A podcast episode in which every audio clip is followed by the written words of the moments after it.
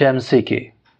प्रभु की स्तुति और तारीफ़ जयकार इस 2020 के पहले संदेश में जो विजनरी रेडियो पर मैं आपके लिए लेकर आया हूँ, प्रभु आपको इस्तेमाल करे।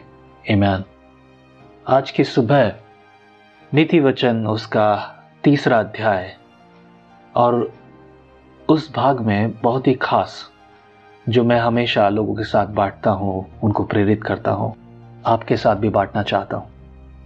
पर मैं आपको बता देना चाहता हूँ कि ये क्यों? इस 2020 में परमेश्वर आपके जीवन में अद्भुत काम करे, अद्भुत चमत्कार करे, इसकी आशा आपने की है और डेफिनेटली परमेश्वर करेगा। आइए एक खास विषय पर चर्चा करें। वो विषय ये है कि मैं इस 2020 में अपने कर्जों से, अपनी परेशानियों से, अपने चिंतों, चिंताओं से कैसे निकलकर बाहर आऊँ? इस 2020 में परमेश्वर आपके जीवन से सारी चिंताओं को और खास तौर से कर्जों को कैसे दूर करने वाला है? यदि आप अपने आप को परमेश्वर के सामने ले आते हैं, उसके वचन के साथ ले आते हैं तो बहुतायत से आप अनुग्रह और कृपा को पाएँगे। आइए नीति वचन उसका तीसरा अध्याय, वचन पाँच छ और सात पर ध्यान दें। मैं आपके लिए इसे पढ़ना चाहता हूँ। लिखा है, तू अपनी समझ का सहारा न लेना वर्ण संपूर्ण मन से यहोवा पर भरोसा रखना, उसी को स्मरण करके सब काम करना, तब वह तेरे लिए सीधा मार्ग निकालेगा। सातों वचन इस प्रकार से लिखा है तो अपनी दृष्टि में बुद्धिमान न होना, यहोवा का भय मानना और बुराई से अलग रहना। 2019 18 और न जाने और कितने सालों से आप शायद कर्जे में होंगे। आपको उस कर्जे से बाहर निकलना है। परमेश्वर ने आपको इसलिए नहीं रचा कि आप कर्जों में डूब जाएँ। बहुत से कर्जों से मैं गुजरा हूँ, कुछ से मैं अभी भी गुजर रहा हूँ। मैं जानता हूँ कि 2020 जो मेरे लिए परमेश्वर की ओर से है, इस 2020 में कर्जों से निकलकर बाहर आऊँगा, ये मेरा विश्वास है।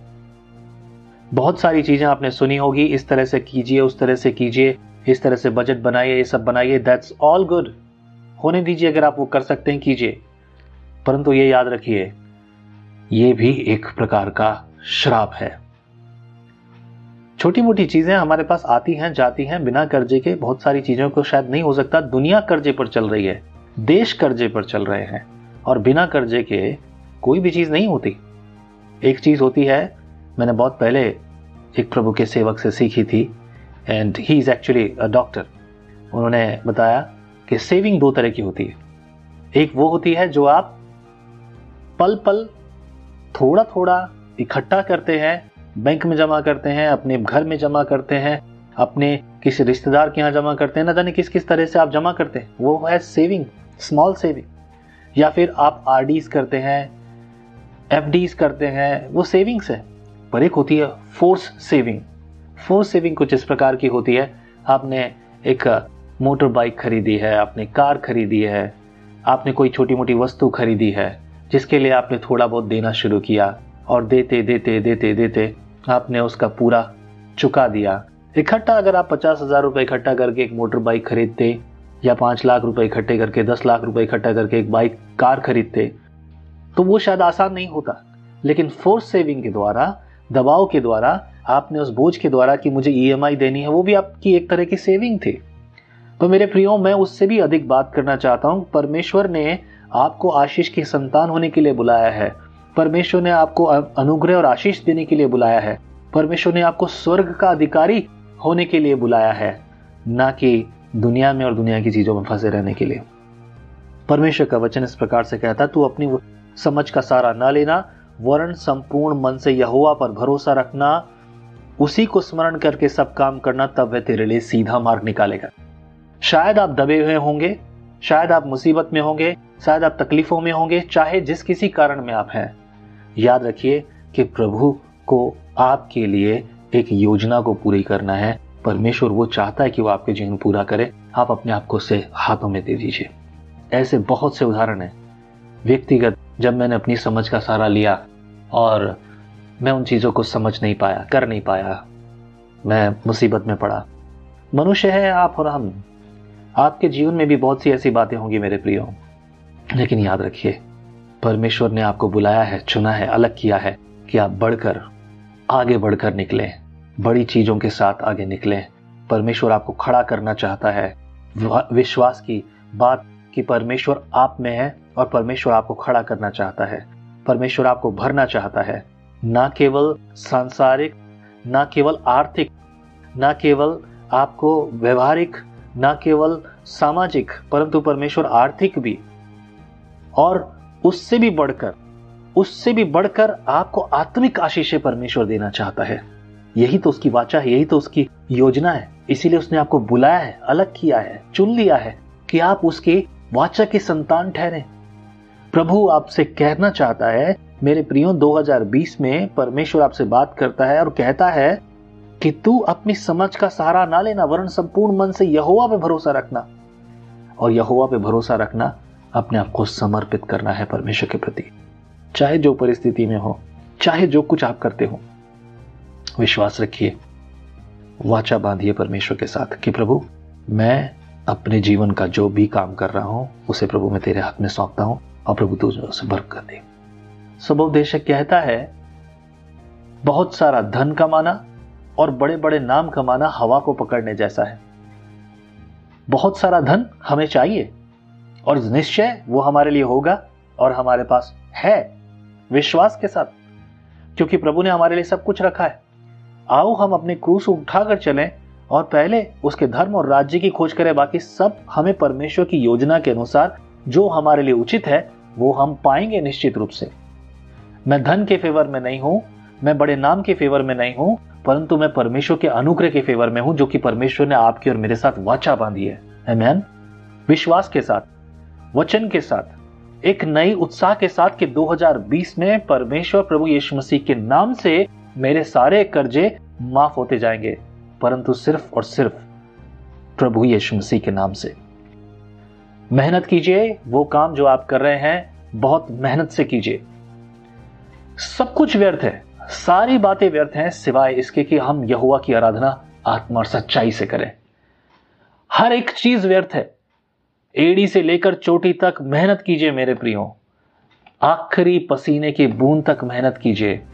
जो आपके हृदय में है, जो आपके शरीर में है यह जानकर नहीं कि मैं मनुष्यों के लिए करता हूँ, अपने परिवार के लिए करता हूँ, परंतु यह जानकर कि मैं जो भी कुछ करता हूँ, परमेश्वर के लिए करता हूँ, क्योंकि उसी ने मुझसे कहा है, तू जो भी कुछ कर, मुझे स्मरण करके कर। जैसा कि यहाँ लिखा है, उसी को स्मरण करके सब काम करना, तब वह मेरे लिए सीधा मार्ग निकालेगा।